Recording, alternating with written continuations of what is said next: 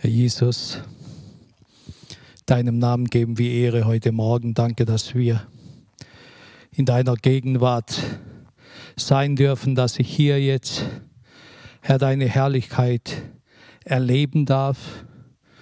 Du bist dort, wo man zu dir kommt. Herr Jesus, segne meine Geschwister dort, wo sie zu Hause sind.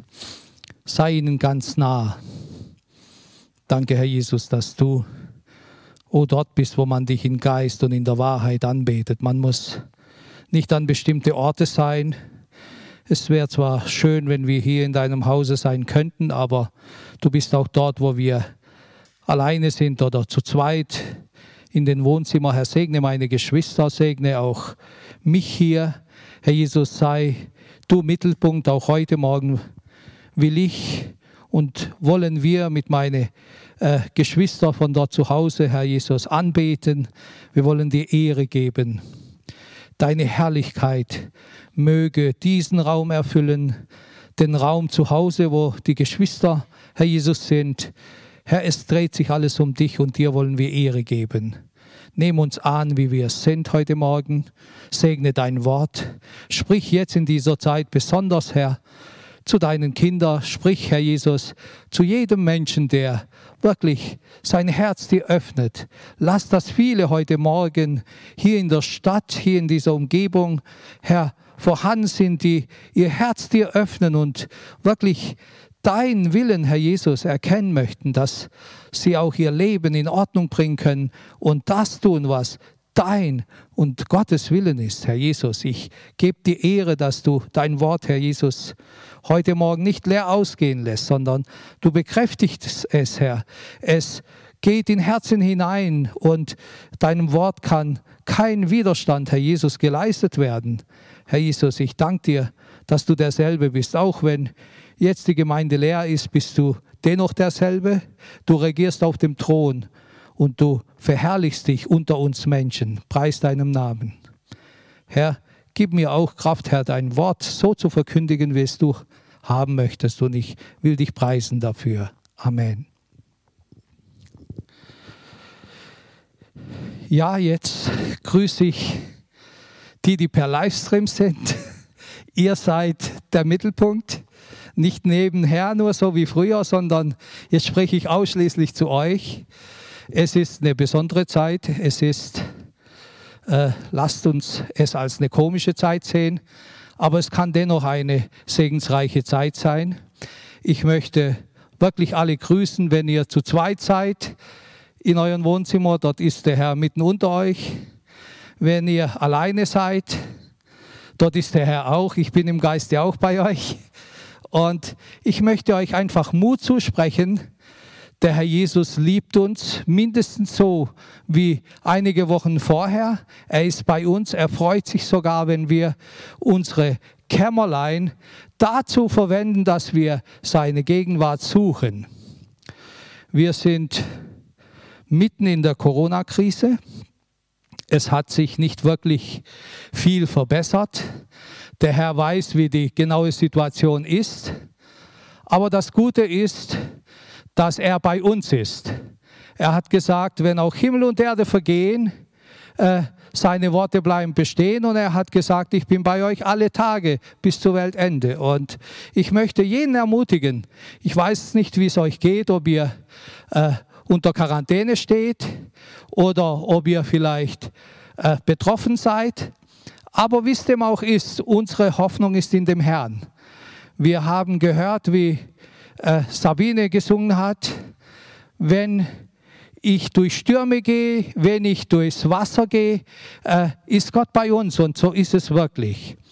Ich möchte heute Morgen äh, wirklich alle herzlich grüßen, die Gemeindeglieder, die Mitarbeiter besonders, die Ältesten, äh, Kollegen und Freunde nenne ich euch, aber ich nenne euch alle Freunde. Ich vermisse euch wirklich. Aber wir möchten hier nicht nur schön reden, sondern sagen, ich und wir, die Gemeindeleitung, die Mitarbeiter, wir halten zusammen, wir sind bei euch, dort wo ihr seid und wir beten für euch, ihr betet für uns. Ich möchte auch äh, einfach ermutigen, dass wir weiter beten. Wie ich schon gesagt habe, die Situation ist nicht wirklich besser. Es sind einige bekannte Geschwister und Freunde, die wirklich äh, dieses äh, Corona haben. Sie sind infiziert, manche sind im Krankenhaus, aber äh, wir sind im Gebet verbunden. Die Nachbargemeinden, auch aus unseren Nachbarorten und auch von hier äh, telefonieren mit uns und wir mit ihnen. Und wir haben ihnen versprochen, dass wir für sie beten, für die Geschwister beten. A, für die, die betroffen sind. B, für die, die noch nicht sind oder nicht sein sollen, dass der Herr sie beschützt. Aber das Wichtigste ist, dass wir in Gottes Hand sind. Und dazu möchte ich uns wirklich ermutigen. Ich ermutige auch weiter, dass wir Psalm 91 weiter täglich mehrfach lesen. Nicht damit wir nur nicht betroffen werden, nicht wenn wir hören, dass irgendjemand äh, betroffen ist, dass wir eventuell besser wären, weil wir es gelesen haben oder weil wir gebetet haben oder gefastet haben. Nein, sondern lasst uns ein richtiges Herz für unsere Mitmenschen haben. Es kann jeden treffen, es kann auch uns treffen, aber das Gute ist, dass der Herr gesagt hat, er ist bei uns und wer in Gott ist, der ist in Sicherheit. Ob mit Corona oder ohne Corona, ist jetzt im Moment nicht so sehr, sehr wichtig. Wichtig ist, dass unsere Herzen mit Jesus verbunden sind. Und wenn wir Jesus haben, dann haben wir wirklich alles. Und lasst uns auch für die kommende Woche vielleicht so weitermachen. Ich möchte mich auch herzlich bedanken bei allen, die die zehn Tage durchgehalten haben im Gebet und im Fasten. Wir möchten vielleicht auch weiter fasten weil die Situation es wirklich herausfordert. Und eine Schwester hat zu mir gesagt, weißt du, äh, es gibt Vögel, die brüten in zehn Tage oder zwölf Tage, aber die Hühner brauchen 21 Tage. Und vielleicht dürfen wir das auch so sehen, dass wir weitermachen, weiter beten, weiter einander Gott immer anbefehlen, denn die Bevölkerung, die Menschheit, die Welt äh, muss oder geht jetzt durch einen Sturm. Aber ich möchte, ich habe mich so gefreut, dass ich dieses Lied gehört habe. Wenn ich durch Stürme gehe, wenn ich durchs Wasser gehe, ist er bei uns und er hört uns. Und das Thema, worüber ich heute Morgen reden möchte, ist tatsächlich über einen Sturm Viele kennen diese Bibelgeschichte. Ich möchte es mal lesen und nachher möchte ich dieser Bibelstelle einen Titel geben. Hier heißt es, also als Überschrift heißt hier die Stillung des Sturmes. Ich lese aus Matthäus Kapitel 8, Verse 23 bis 27. Hier heißt es, und er stieg in ein Boot und seine Jünger folgten ihm. Und siehe, da erhob sich ein gewaltiger Sturm auf dem See, so dass auch das Boot von Wellen zugedeckt wurde. Er aber schlief. Und sie traten zu ihm, weckten ihn auf und sprachen, Herr, hilf, wir kommen um. Da sagte er zu ihnen, ihr Kleingläubigen, warum seid ihr so furchtsam? und stand auf, bedrohte den Wind und das Meer. Da wurde es ganz stille. Die Menschen aber verwunderten sich und sprachen, was ist das für ein Mann, dass ihm Wind und Meer gehorchen? Was ist das für ein Mann, der dem Wind und das Meer gehorcht? Ich möchte den Titel nennen hier, was, wenn der Sturm zuschlägt? Was, wenn der Sturm bei dir zuschlägt und bei mir? Wir können die Welt jetzt nicht verändern. Wir können die Situation nicht verändern. Aber was wir können, wir können uns verändern. Unsere Aufgabe ist, dass wir Gottes Willen erfüllen. Jesus hat ungefähr 35 Wunder getan. In den vier Evangelien sind äh, 35 Wunder beschrieben, die in der Zeit, während Jesus auf Erden war, geschehen waren. Es waren Wunder mit der Natur oder über die Natur, Wunder mit Menschen oder durch Menschen oder in Menschenleben. Und es waren auch Wunder, die er selber durch seine Person vollzogen hat. Und im Lexikon, im Bibellexikon, ist die Definition von Wunder eine Manifestation Gottes im menschlichen Leben, die die Naturgesetze ausschalten.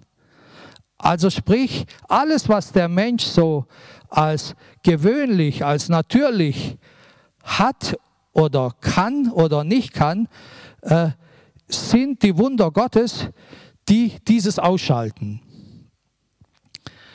Jesus tat viele Wunder. Er half Menschen.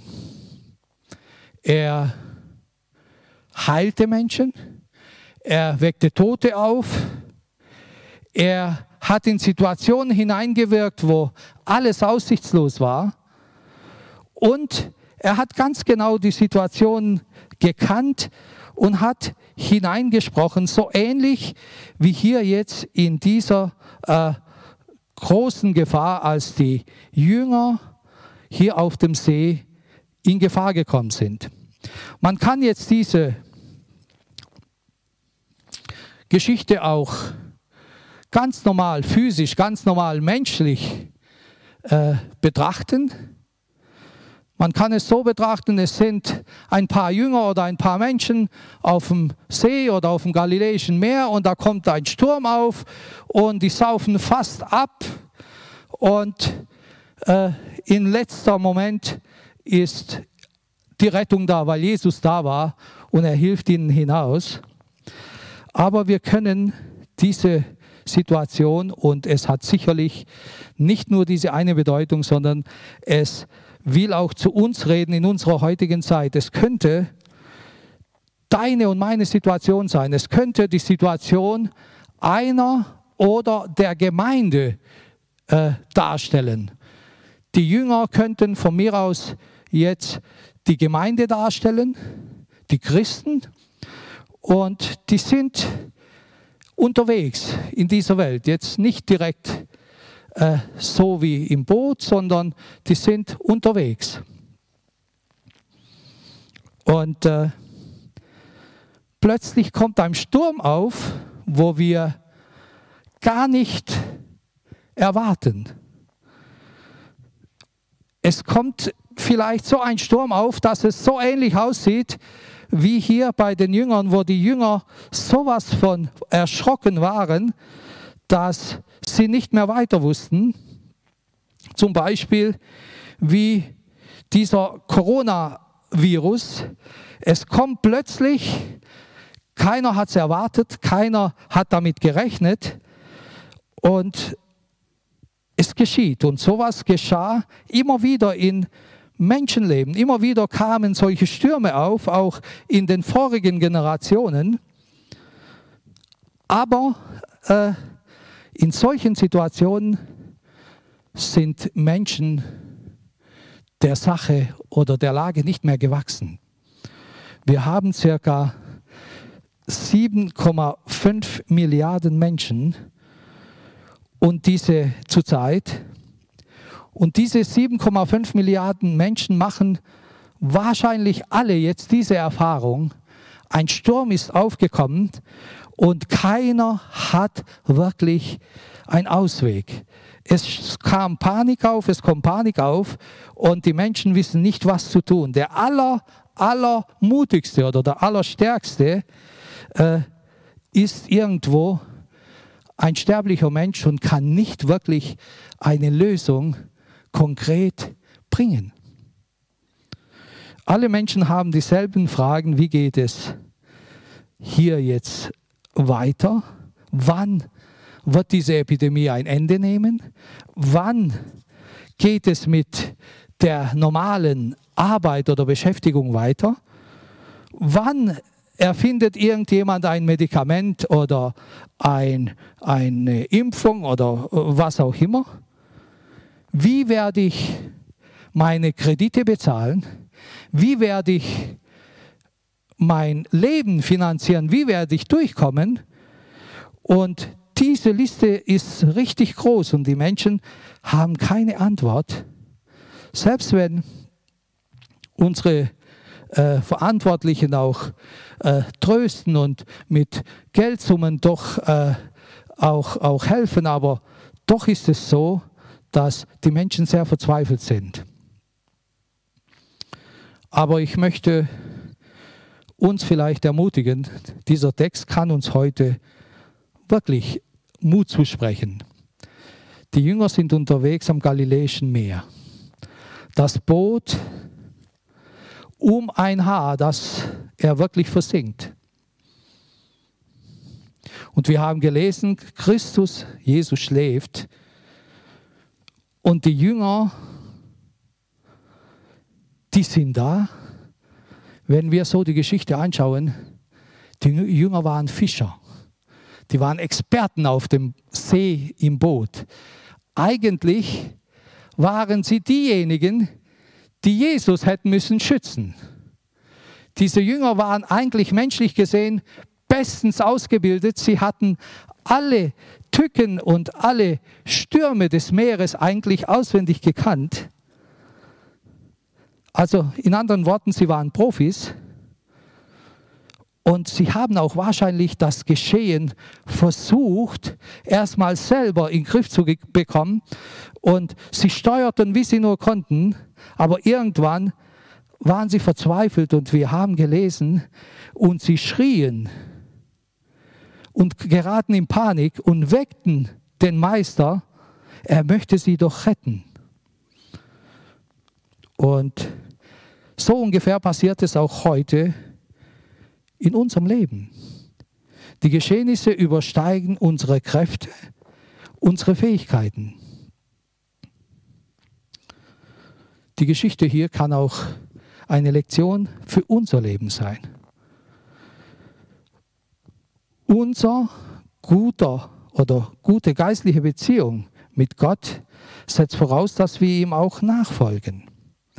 Ihm folgen. Im Vers 23 heißt es, und er stieg in das Boot und seine Jünger folgten ihm.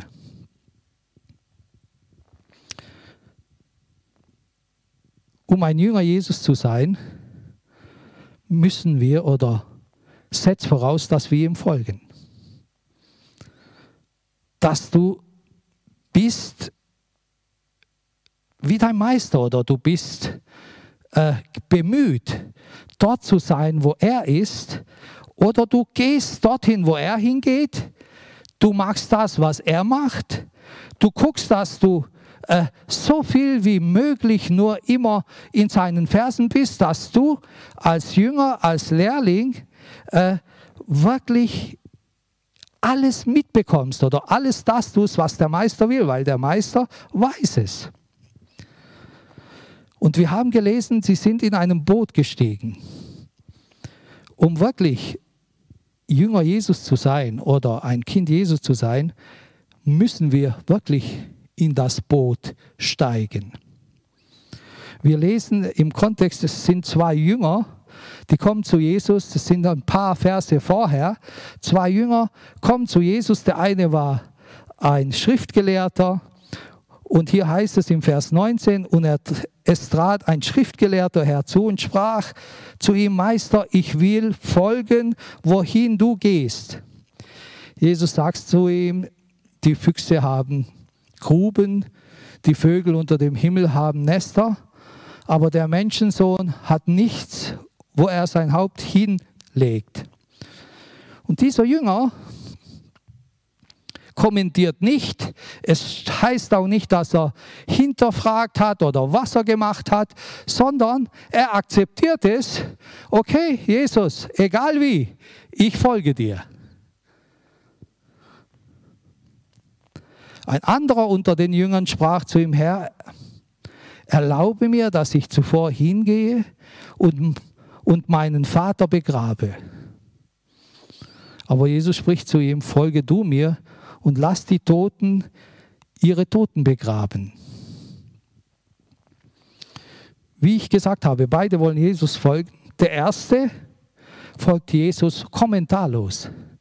Der erste kennt den Willen Gottes. Der erste hat schon Jesus kennengelernt, der hat schon vieles erlebt und sagt, ich will dir folgen. Jesus zählt ihm die Risiken auf, Jesus sagt ihm die Realität, wie es ist, auch als Christ, und er akzeptiert es. Der zweite aber spricht wirklich recht intellektuell, also so wie jeder normale Mensch sprechen würde, und sagt, okay, ich werde dir folgen, aber lass mich erstmal die normalen menschlichen Aufgaben erledigen. Hier heißt es nur, mein Vater begraben, aber äh, wenn wir diesen Ausspruch so ein bisschen auseinandernehmen, hieß dort oder heißt es, lass mich erstmal alles erledigen, alles machen, was ich als Mensch erstmal tun möchte. Also wir könnten vermuten, lass mich erstmal meinen Beruf fertig machen, lass mich erstmal äh, mein Haus bauen, meine Familie versorgen, alles tun und wenn meine Eltern dann gestorben sind und alles in Sicherheit ist, dann werde ich kommen und dir folgen.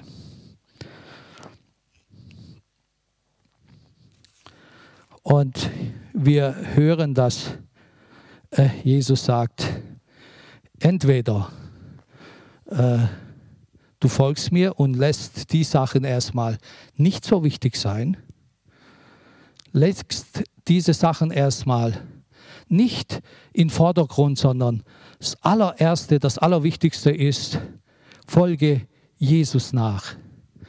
Wir Christen auch und die meisten Menschen sagen, ja Jesus, wir folgen dir, aber unter diesen und jenen äh, äh, Voraussetzungen. Und die große Gefahr ist, dass wir in unserem Alltag so leben. Wir sagen auch als Christen, jawohl Jesus, wir folgen dir nach. Wir wollen das tun, was du möchtest. Aber zuerst muss ich alles das machen, was ich machen muss. Manche Dinge sind ja schon wichtig. Aber ich möchte wirklich sagen, wenn in diesen Stürmen, wenn in deinem Leben Stürme aufkommen und du nicht in einem Boot bist wie bei Jesus, dann äh, kannst du vielleicht mit deinen Beschäftigungen unterwegs sein, aber viel besser ist, wenn du mit Jesus bist und die Sache Gottes als erstes nimmst. Wie es heißt, trachtet zuerst nach dem Reich Gottes und nach seiner Gerechtigkeit und dann wird euch alles andere gegeben werden und nicht umgekehrt. Die Nachfolge Jesu bringt Risiken tatsächlich mit sich und auch Versuchungen bringt Prüfungen mit sich. Keiner wird von Problemen verschont. Auch Christen nicht. Christen sind nicht äh, bessere Menschen oder bevorzugte Menschen in dieser Welt, auch wenn sie sich vielleicht äh, Gott hingegeben haben, aber die Stürme, die Probleme, die Versuchungen, die sind wirklich hier auf dieser Erde immer gleich. Es trifft den Christen wie den Nichtchristen. Es trifft den Gläubigen wie den Ungläubigen. Es hat nur einen Riesenunterschied nachher.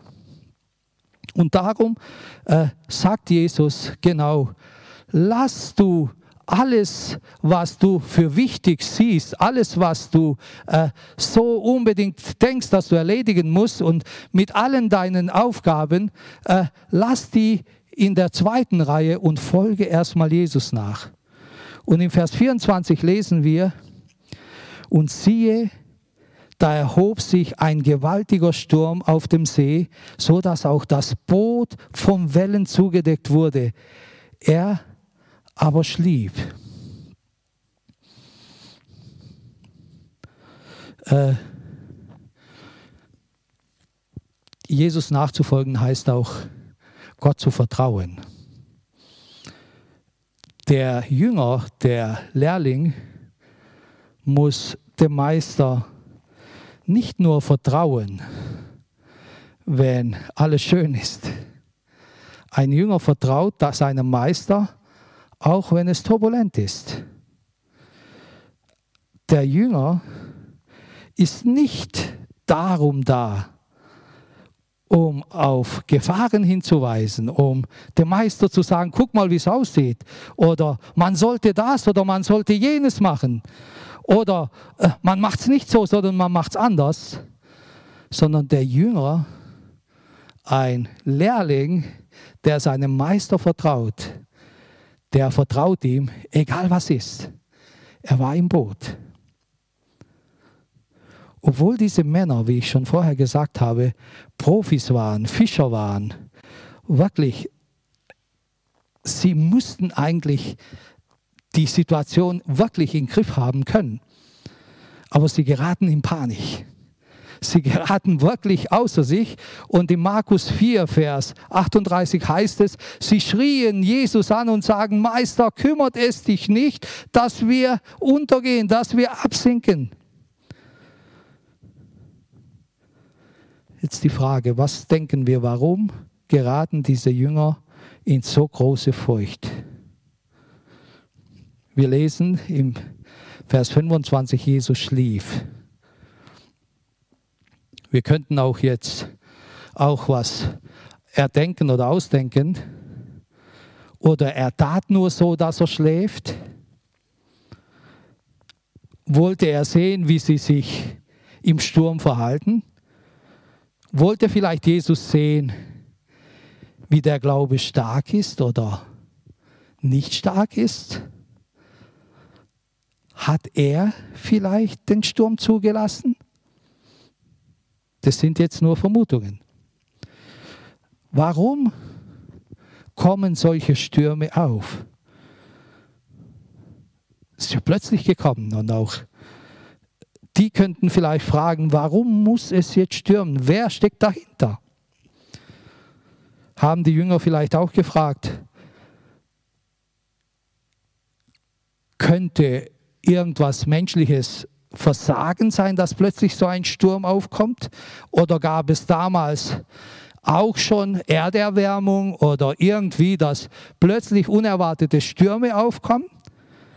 Steckt der Mensch dahinter? Ist der Mensch verantwortlich? Oder ist es nur Naturgewalt gewesen damals? Vielleicht haben die sich auch solche Fragen gestellt. Sie waren ja Menschen wie wir. Und jetzt drehe ich die Sache zu uns. Auch wir können fragen oder sicherlich fragen wir, warum kommen Stürme in unserem Leben auf? Warum ich gestehe, auch ich habe den Herrn schon so jetzt gefragt, warum dieses Coronavirus? Wer hat diesen Sturm aufkommen lassen? Wer steckt denn dahinter? Es gibt ja auch Verschwörungen, auch Vermutungen. Ist es der Mensch? Ist es Gott? Oder könnten es die Folgen vom Verbrechen gegen die Menschlichkeit sein.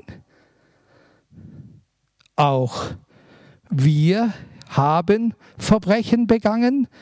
Unser Volk hat sechs Millionen Juden umgebracht. Es wurden viele Kriegsverbrechen wirklich gemacht. Und es sind auch Millionen oder gar mehr, Hunderte von Millionen Abtreibungen und die geschehen. Die geschahen und sie geschehen immer noch. Sind das die Folgen für den Sturm?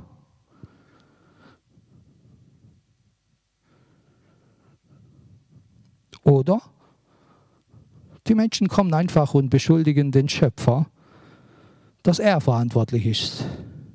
Ich habe diese Woche mit jemandem gesprochen, der äh, wirklich gesagt hat, wo ist jetzt Gott? Warum lässt er das zu? Warum kommen die Stürme in unser Leben? Warum kommen die Stürme in deinem Leben, in deiner Familie, in deinem Haus? Warum jetzt diese Krise?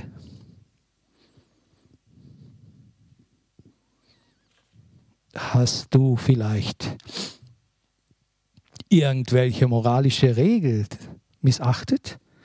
Hast du gegen Menschen verbrochen oder gesündigt?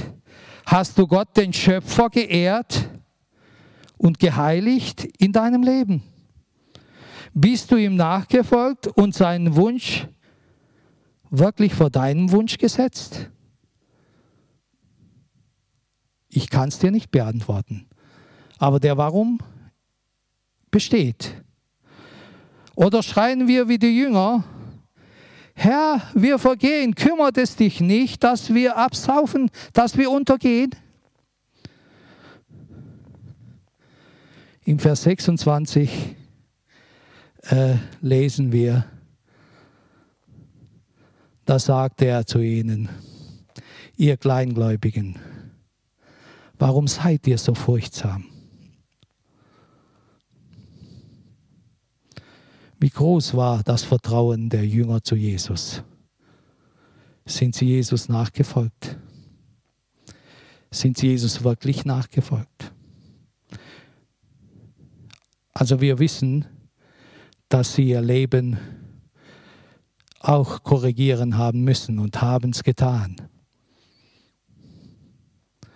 Und sie haben ihre Haltung dann auch geändert, ganz zum Schluss hin radikal. Wir kennen die Geschichten der Jünger.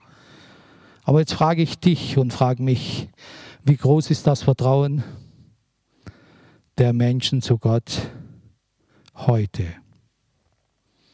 Erstmal frage ich dich und mich, wie groß ist dein persönliches Vertrauen zu Jesus jetzt, heute, in der Krise? Wie groß ist dein Vertrauen zu ihm, von dem du so viel gehört hast, der dir so viel geholfen hat, der so viel Wunder auch schon getan hat in deinem Leben. Er hat dich gehört und er hört, als du gerufen hast. Er hat dich geheilt, hat dich schon oft aus Krisen herausgeholt. Vielleicht warst du nicht gerade in so Stürme wie auf dem See, aber du warst in anderen auch ich. Und der Herr hat uns herausgeholfen. Folgst du ihm nach? Und Geschwister, ihr seid jetzt in euren Wohnzimmern.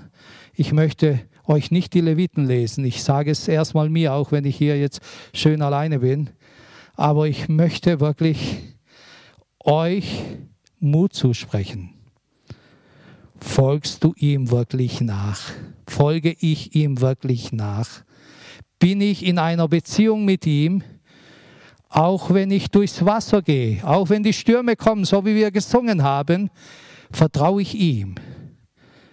Der Herr Jesus schalt ihren Unglauben. Wo ist euer Glaube? Und das möchten wir jetzt nicht heraushängen oder sagen, ihr glaubt nicht und wir hier glauben oder der glaubt stärker oder der glaubt anders. Liebe Geschwister, lasst unsere Beziehung so richtig eng sein mit dem Herrn Jesus. Denn wie ich anfangs gesagt habe, unsere, unser Leben ist von Stürmen nicht verschont. Und wir brauchen ihn in unserem Boot, wir brauchen ihn ganz eng in unserem Herzen, unsere Beziehung muss zu ihm größer sein, wie zu diesem allem, was wir sehen oder hören. Damit wir es vielleicht noch besser verinnerlichen können. Wir kennen alle die Geschichte von diesen zwölf Kundschaftern. Gott hat dem Volk Israel versprochen, ein Land, Land Kanaan, ein reiches Land, dort heißt genau beschrieben, darin Milch und Honig fließt. Und ich werde bei euch sein und ihr werdet es einnehmen, vertraut nur.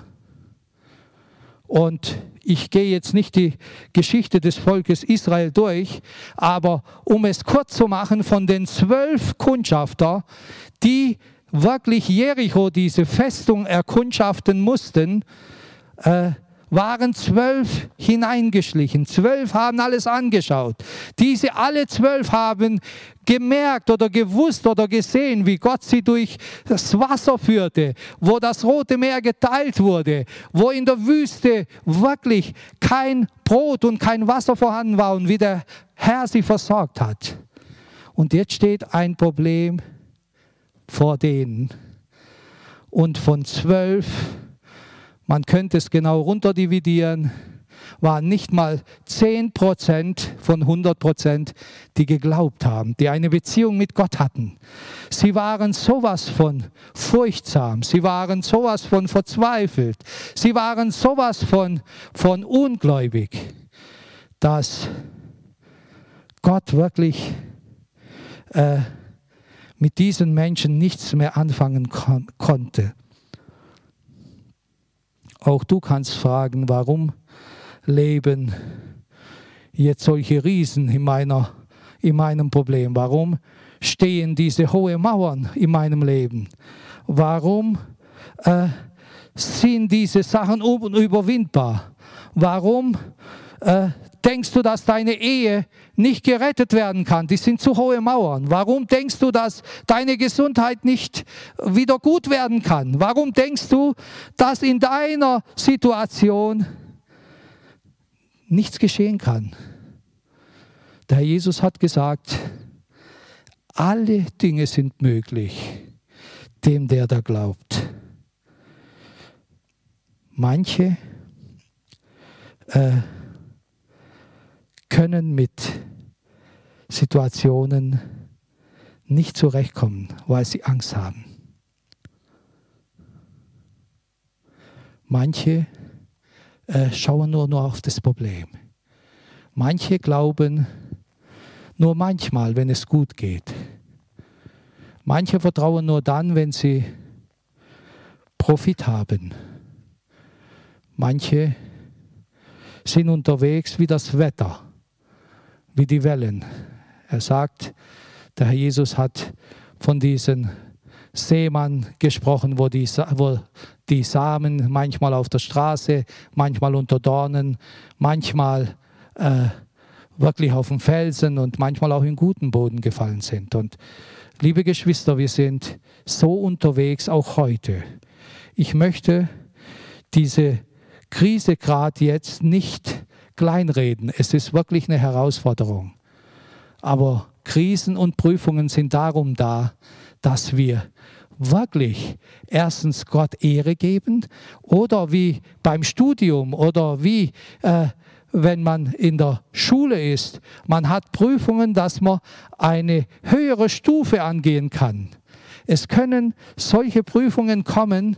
Äh, auch dieser Prüfung ist jetzt oder diese Situation ist jetzt recht herausfordernd, aber ich möchte uns ermutigen. Die Medizin tut ihr Bestes. Unsere Obrigkeiten bemühen sich mit allem, was sie können. Quarantäne, daheim bleiben ist wirklich gut. Und ich möchte auch die besonders äh, Optimisten einfach nur äh, ermutigen. Diese Sachen gab es auch schon im Alten Testament. Im 3. Mose Kapitel 13 lesen wir, dass die, die Lepra Krankheit sehr ansteckend war und man musste sie unter Quarantäne tun, aber es wurden auch dort welche geheilt und Jesus hat jede Menge davon geheilt. Aber ich möchte nur sagen, über allem über die Situation, über unser Leben steht Jesus. Und ich möchte uns wirklich jetzt, wenn wir uns nicht versammeln können, liebe Geschwister, ermutigen. Lass dein Glaube echt sein. Ich lese nochmal Vers 26.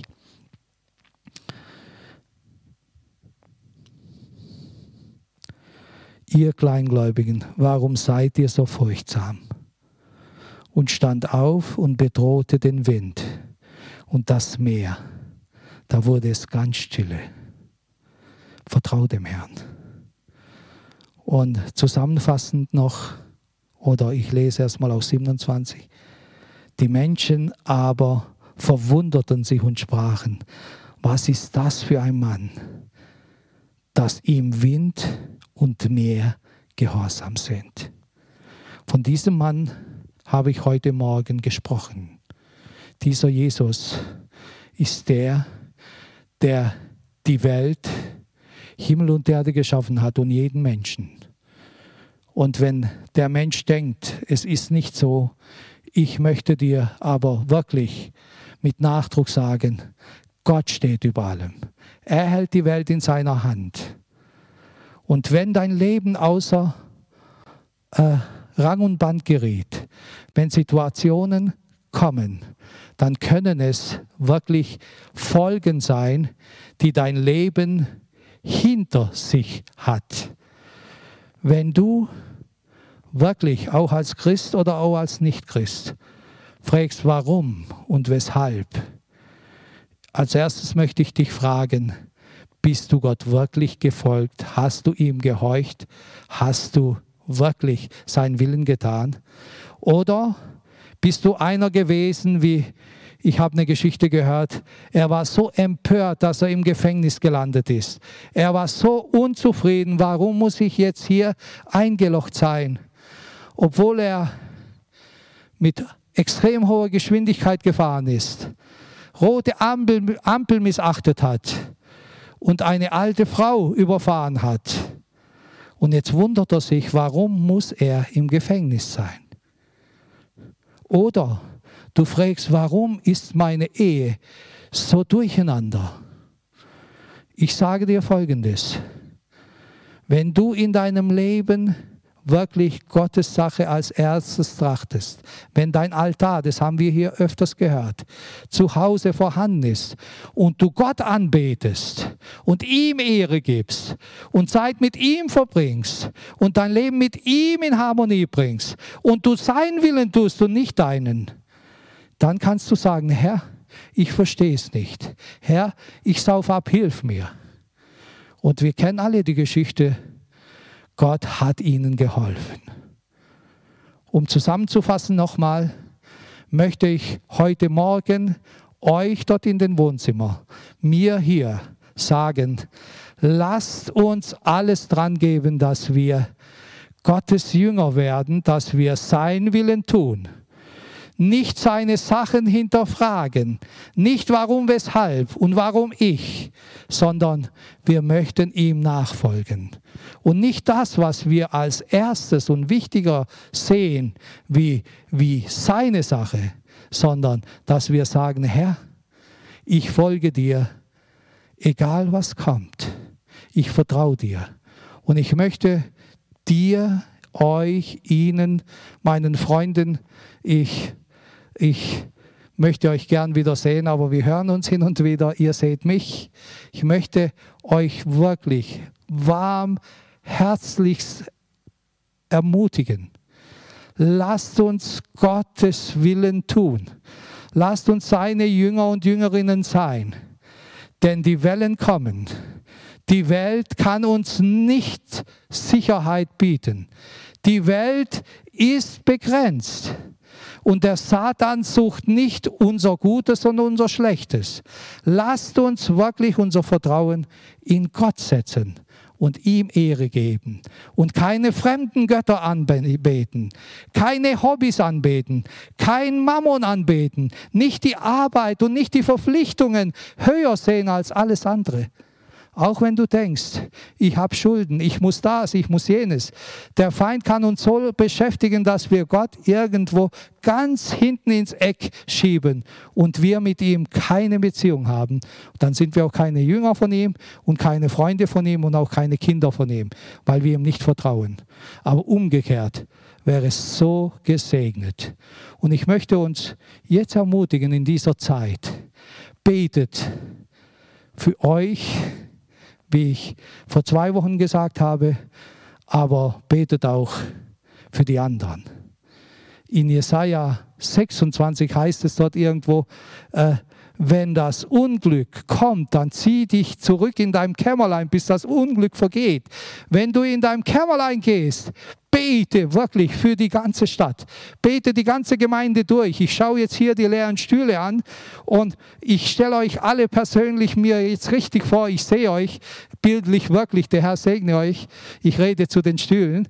Aber der Herr ist mit uns. Er ist bei uns und er lässt uns nicht. Und er wird uns nicht lassen, dass wir vergehen. Er ist bei uns bis zur Weltende. Und mit diesen Worten möchte ich jetzt die Predigt schließen und möchte jetzt auch für euch beten, dass euer Glaube nicht aufhöre, wie, wie Jesus gesagt hat. Wenn ihr möchtet, ihr könnt zu Hause aufstehen, ich stehe schon und ich möchte jetzt wirklich für euch, für mich, für mein Haus beten, für die Stadt, für unsere Bevölkerung, dass der Herr Jesus wirklich seinen Sieg schenken möchte.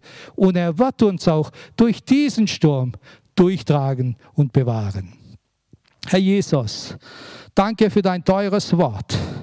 Danke, dass dein Wort, Herr, schärfer ist wie jedes zweischneidige Schwert. Herr, dein Wort ist wirklich lebendig. Du bist das Wort, du hast es gesagt. Und hinter deinem Wort stehst du. Und weil du so gerecht und so heilig bist, wird kein Tüpfelchen deines Wortes verloren gehen, Herr. Und so bitte ich dich, bekräftige dein Wort in unser Leben, bekräftige dein Wort, Herr Jesus, in dieser Stadt, bekräftige dein Wort, Herr Jesus, bei jedem Einzelnen zu Hause. Herr, wenn Kranke, Herr Jesus, jetzt beten, wenn, wenn Bedürftige, wenn Verzweifelte, wenn in Not geratene, Herr, jetzt beten, Herr. Oh, erhöre du aus Gnaden. Herr, danke, dass ich mich mit ihnen, Herr, vereinen darf und Fürbitte tun darf. Segne meine Geschwister. Herr, segne mich, segne uns und lass uns, Herr Jesus, deine Herrlichkeit sehen. Du hast gesagt, du bist bei uns. Herr Jesus, wir bitten auch jetzt in der Corona-Krise, erbarm dich. Geh durch die Länder, durch Italien, durch Spanien, durch Frankreich, durch Deutschland, in allen Ländern dieser Welt und erbarme dich. Und schenke, Herr, dass viele, Herr, erkennen, dass du der Fels bist. Du bist die Rettung. Du bist das ewige Leben. Und ich preise dich und ehre dich, dass du dein Wort nicht leer zurückkommen lässt, sondern Herr Jesus, wir mit solcher Art Wunder, die wir bei den Jüngern jetzt gesehen haben, Herr Jesus, du in unser Leben wirkst. Herr, preis sei deinem Namen, geheiligt werde dein Namen. Herr Jesus, dein ist die Macht und die Kraft und die Herrlichkeit in Ewigkeit. Amen.